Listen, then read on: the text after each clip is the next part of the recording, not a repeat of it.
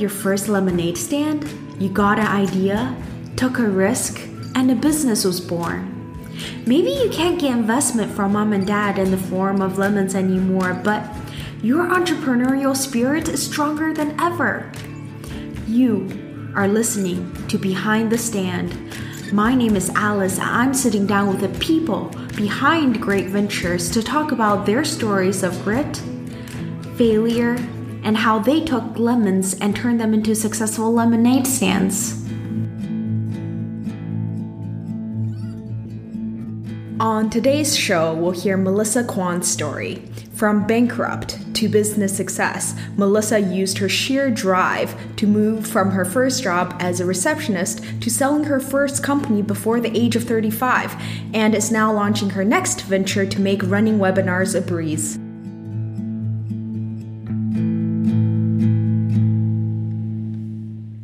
What do successful entrepreneurs have in common? Maybe dropshipping dice for Dungeons and Dragons didn't make you a millionaire? I tried.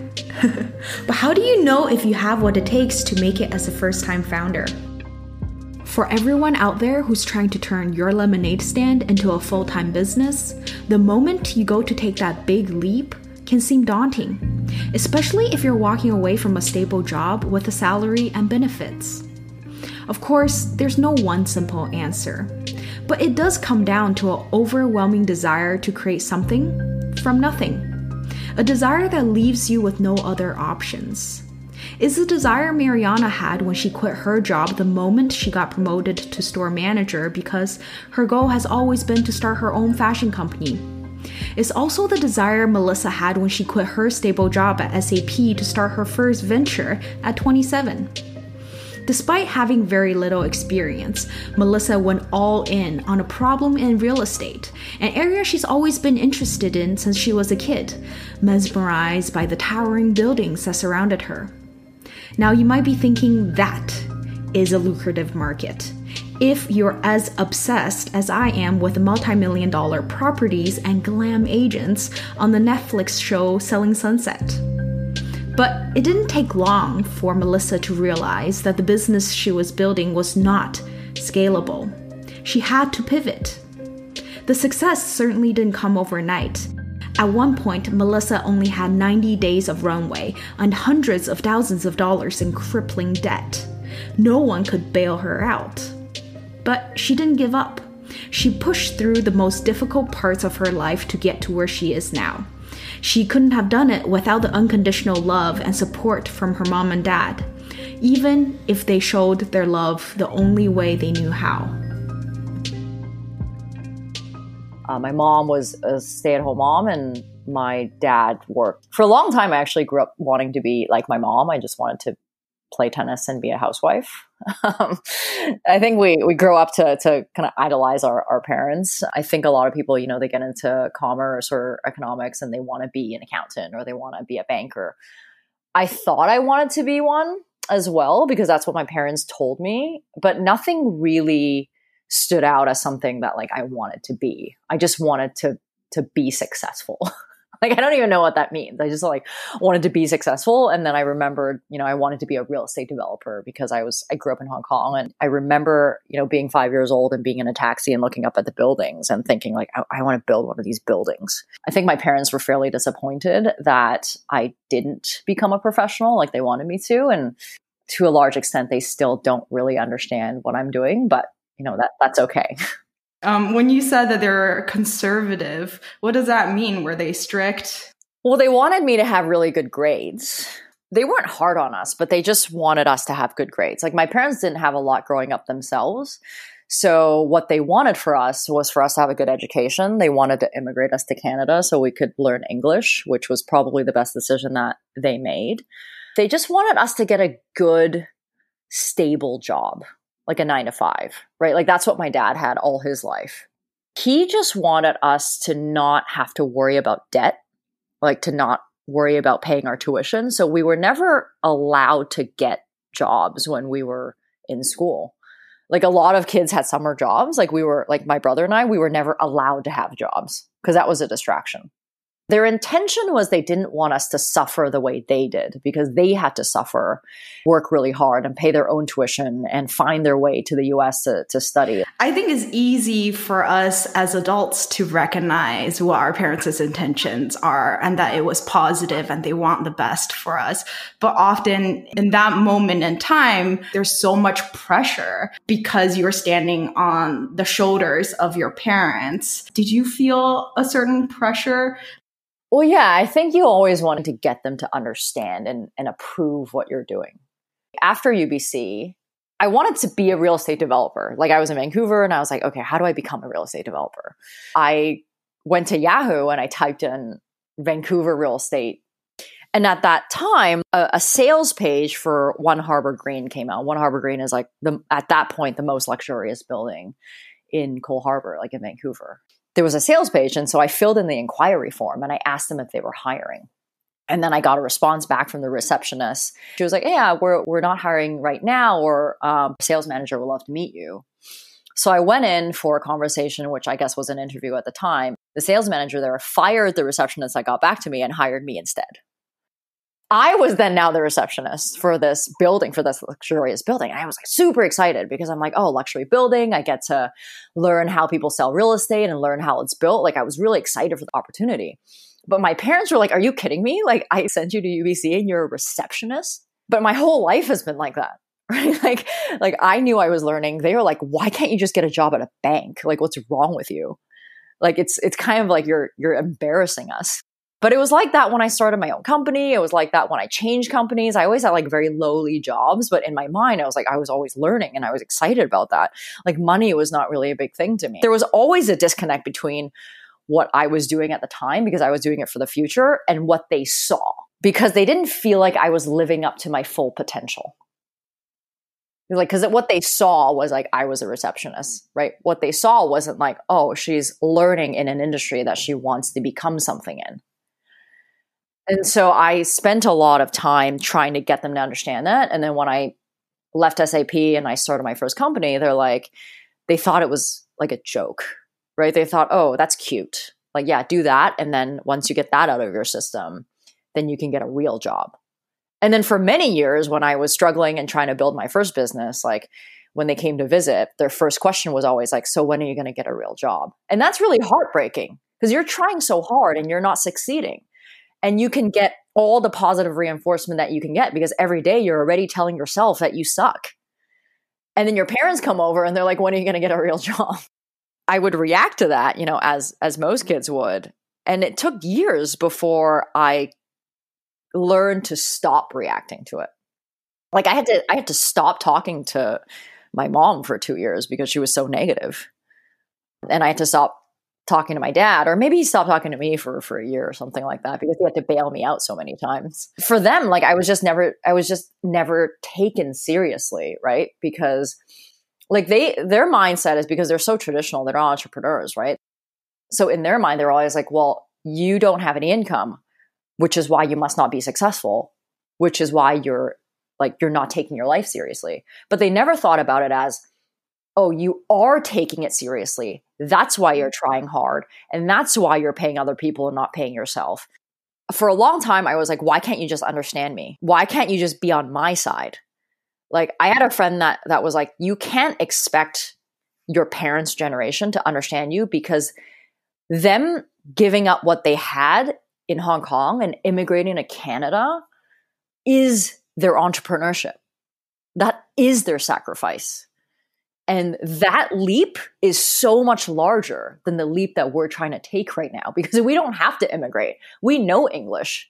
We don't have to learn. We don't have to come over and learn how to drive and learn how to set up a life that's so foreign. Like we just have it. So for us to kick and scream and say, why don't you understand me? is the same thing as us not being able to understand the leap that our parents took.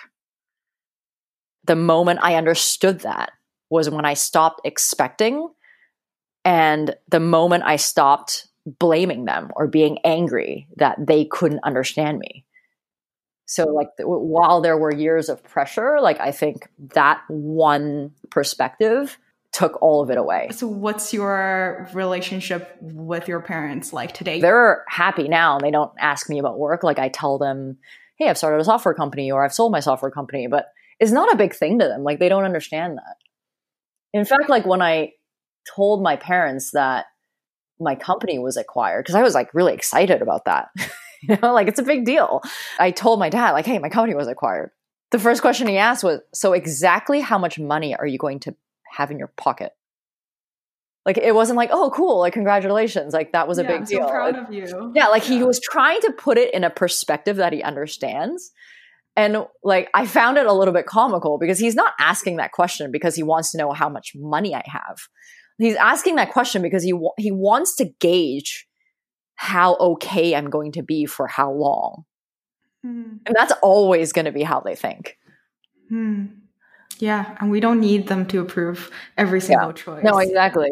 Exactly. Like it's like I think I went from like wanting them to approve, like telling them little things and not getting it to like not even caring about it. And the interesting part is that this can be probably applied to the rest of our life. We start by seeking approval from our parents, but later in life we start seeking approval from others and mediating the relationship with our parents and understanding that it's okay to be who we are, then perhaps later in life we stop seeking external validation as well. Yeah, that's that's for sure. So you quit SAP at 27 to start your first venture. So tell me about the point where you realized entrepreneurship was way more attainable than you thought and how you got the courage to quit your job. To the first comment, it's never as attainable as I think it is. It's always hard. I remember being at SAP wanting to do my own thing. I've always done like little things on the side, like, but never that serious. I didn't realize I was an entrepreneur. I think an entrepreneur is not like what you become, right? I think it's just who you are. Like it has to be, right? Like people that love corporate jobs and love the benefits and having stability, like they're not going to one day wake up and realize I'm going to become an entrepreneur. Like there's something like inside you that makes you curious, that makes you creative, that makes you want to take more risk and have freedom, right? And that doesn't exist in everybody. So I think I always wanted to do something else. And I, I remember sitting at SAP and I remember like I actually I, I remember emailing my parents and saying, like, hey, I wanna start a business. I want to quit my job. Like, what do you guys think? And and I asked them because I think at that point they were so sick of me quitting jobs and I kind of wanted their their blessing. And and to my surprise, they were like, "Yeah, if you quit your job, like you, we support you, and if if it all fails, you can always come home." I was actually shocked by that response, and now when I think about it, I'm like, "Oh, I wonder if that's their way of like trying to get me to get it out of my system." like maybe it was, and then they didn't think I was going to actually do it. But it was that that I quit I remember that email and I remember like I saw that and I the thing that allowed me to quit. So that was like 9 almost 10 years ago and I went through some really hard years. I think if you don't have to become an entrepreneur, like you wouldn't. Like it's something that you feel like you must do otherwise like you can no longer keep going.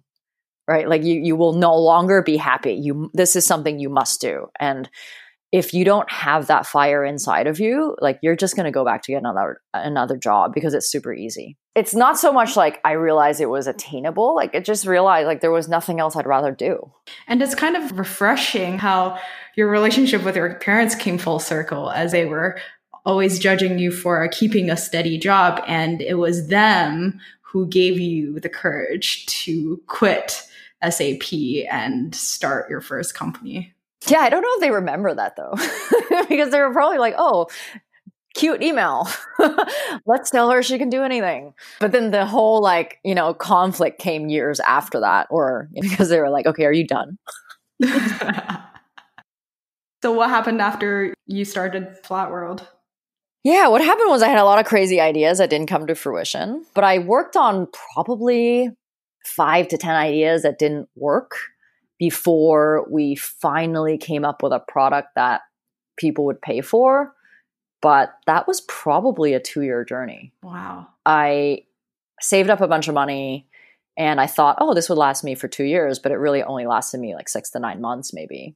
Uh, I was just too green. Like I didn't know how to be an entrepreneur. I didn't know what it meant. So I just had a lot of hard lessons and burned a lot of money and had to borrow a lot from my parents and lost that as well. Like there was just a, a, lot of hardships that, you know, ups ups and downs, of course. We finally found a, found a product that, you know, people would pay for. But the first product turned into an agency where, you know, we offered um, a sales tool for for pre-sale. So walking into a sales center for a real estate building, instead of getting a, a paper brochure, we were the iPad interactive brochure and sales tool. So some companies pay for it, not a lot. But the problem was we set out to sell a product and then everyone wanted to customize. So before you knew it, we were a custom apps company. I didn't even know that that company turned into an agency until I was having drinks with a friend. And he was like, Oh, so you're running an agency? I'm like, No, I'm not. What do you mean? I'm running a product company. And he's like, Well, do you build custom apps? I'm like, Yes. He's like, Well, that's an agency. so it's like, Oh, crap. Like, I do have an agency. And that's not a good business because I was always chasing the sale and then chasing the invoice. That product we built under Flat World but we evolved it into my next company which was spacio because i realized like i can't spend my life cold calling and chasing invoice and then chasing the next deal. So we have to build a product that we own that we sell to everyone else. Like it's better to build a $20 product and have 10000 customers than to have 10 customers that, that pay you 20000 was that hard to pivot? It was awesome to be able to repurpose my experience into something that i had domain expertise in. So the hard part was not letting something go and building something new. I think that's always exciting. The hard part was building the product itself, like getting to a point where someone will put in their credit card and pay for your product. Like that leap is extremely difficult. And that was actually the hardest thing that I had to do up to that point because even for an agency I can sell you a product like you you get the benefits immediately you're paying me to build something for you but for Spacio, it was like, okay, how do we build a product where people will put in their credit card? And then you, you kind of have to like innovate and adjust your product up to that point. Like that, that took two, like probably two years before we got the first credit card that gave us like $15. And that's kind of your product market fit there. Well, that's the beginning, right? The product market fit is I don't think we ever found product market fit actually for for the first product. Like we we built a business, we built a really great business out of it. But until you're growing at I think 10% month over month or maybe I don't know what the metrics are, let's say 30 to 50% year by year, like you don't have product market fit. Like we had a great business but people weren't coming without me selling to them. How do you iterate on what you had before and know that Spacio was going to be the product that you move forward with?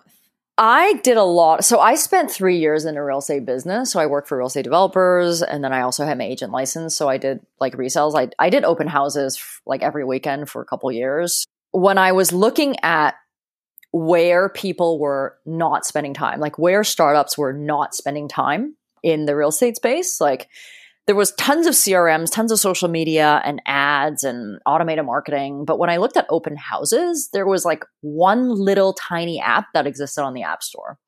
Like there was nobody, and certainly there was nobody creating an open house app for brokerages, for franchises, like for the enterprise. And enterprise sales is my background. It's what I know we set out to be like the like real estate application for open houses built for the enterprise. Like that's kind of where the idea came in. And i i was familiar with open houses because i i did them for years.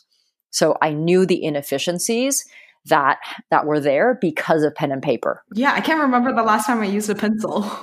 Did your first job as a receptionist did those learnings ever come into use? You know that, that, no one's asked me that question but Yes. So I had a sales manager, my boss at the time. She was like my idol. Like she spoke so many languages. She was so well spoken. She was like so eloquent. Like she was so articulated. And I got to observe the way she deals with clients, the way she greets them.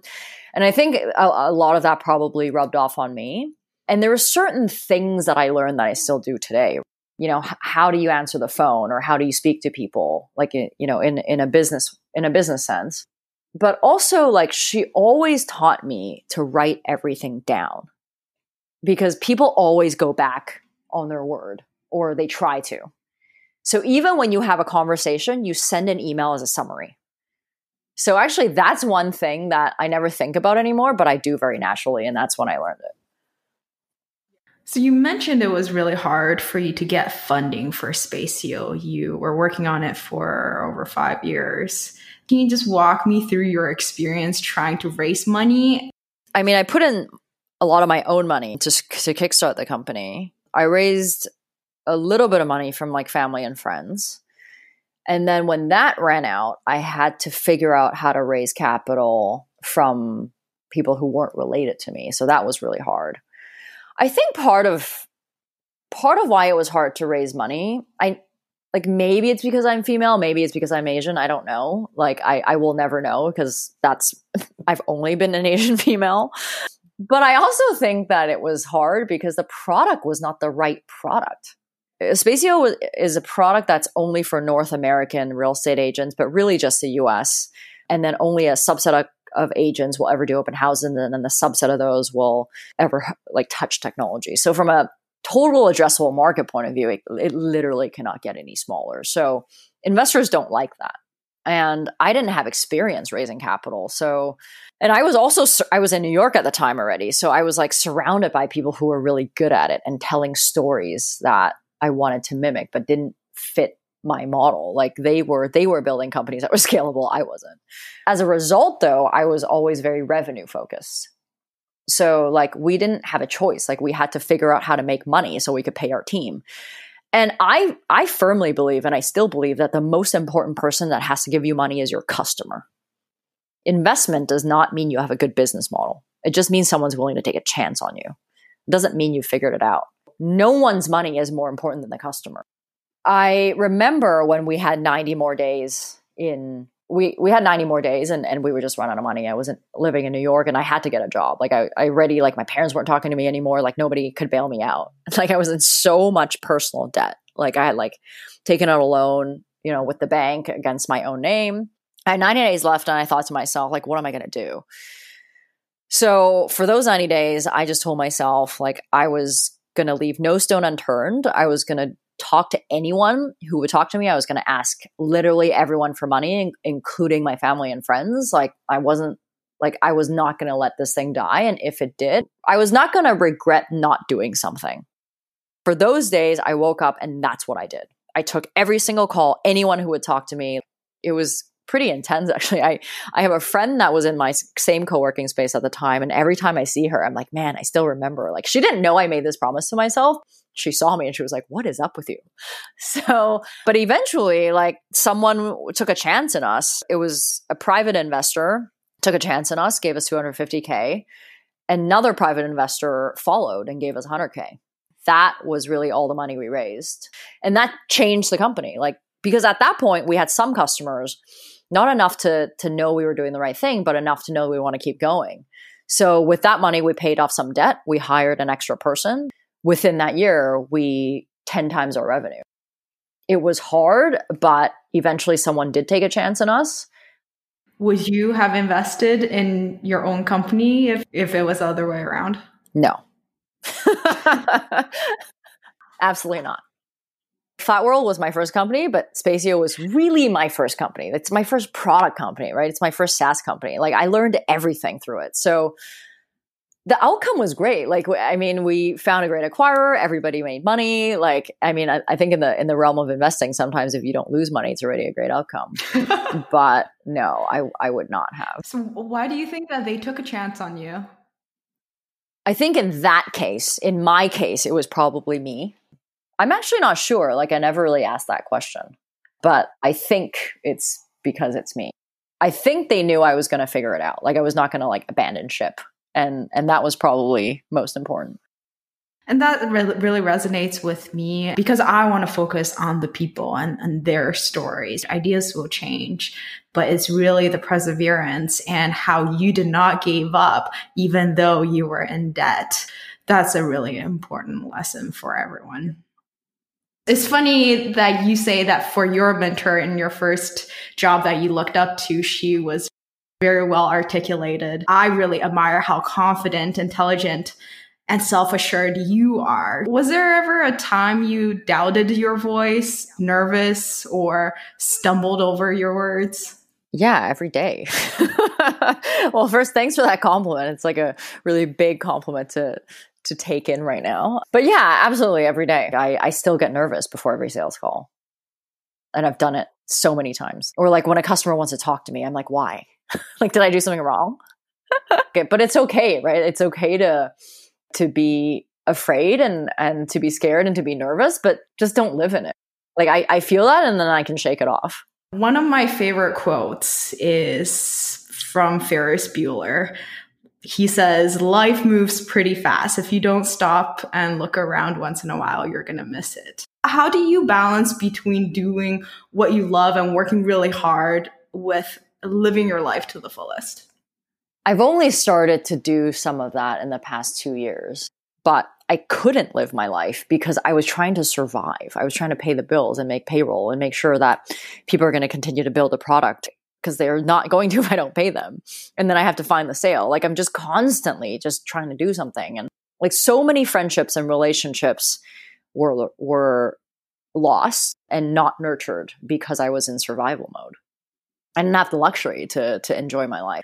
And so I made a promise to myself that when my company, when Spacio would, would break even, that I would start to think about like my own well-being and what would make me happy. And so as soon that as soon as that happened, which was about 3 years ago, I started to ask myself, if this is going to be hard, I want to choose where I wake up in the morning to do this. And so that was when I gave up my place in New York to just travel full time.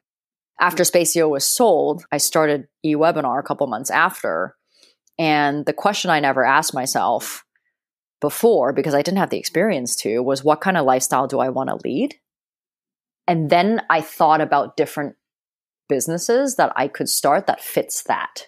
I think I suffered a lot with Spacio because I built a business because I thought I needed to, because I thought, oh, that's where my area of expertise is. And then I forced my lifestyle to fit that. But it wasn't authentically me, and I suffered all the time because I, I just hated what I was doing. It didn't like, it didn't reflect who I was. So I'm glad that after nine years of building two other companies, I'm able to finally apply my experience and my learnings into Spacio, but also what I know about how important it is to also live your life. That's so powerful. A few questions I used to wrap up every podcast. What is one piece of advice, book, resource that every company builder should be aware of? One of my best pieces of advice that I received is don't marry your own idea. It's important to have conviction in what you do, but not so much that you refuse to listen. The Alchemist is is one of my favorite books. I've probably read it 20 times at least. The ultimate journey of of going to like seek your dreams, right? I think it's important to read the presentation secrets of Steve Jobs. Even if you're not in sales, it's really important to understand how sales work and how human psychology works. Like it's so cliche, but founders should make sure they have fun. Just because you you work harder doesn't mean you're better. It doesn't mean you're doing more work. Doesn't mean you're working smarter. Yes, you should work hard, but that's not it's not a positive thing, right? Being busy is not a positive thing. I think the last thing is to ask yourself, what kind of lifestyle do you want to lead? Because if you do not build a company that fits that lifestyle, it will be a very, very painful journey. I cannot agree more. Who in the Vancouver entrepreneur community would you like to tag next to be on the podcast?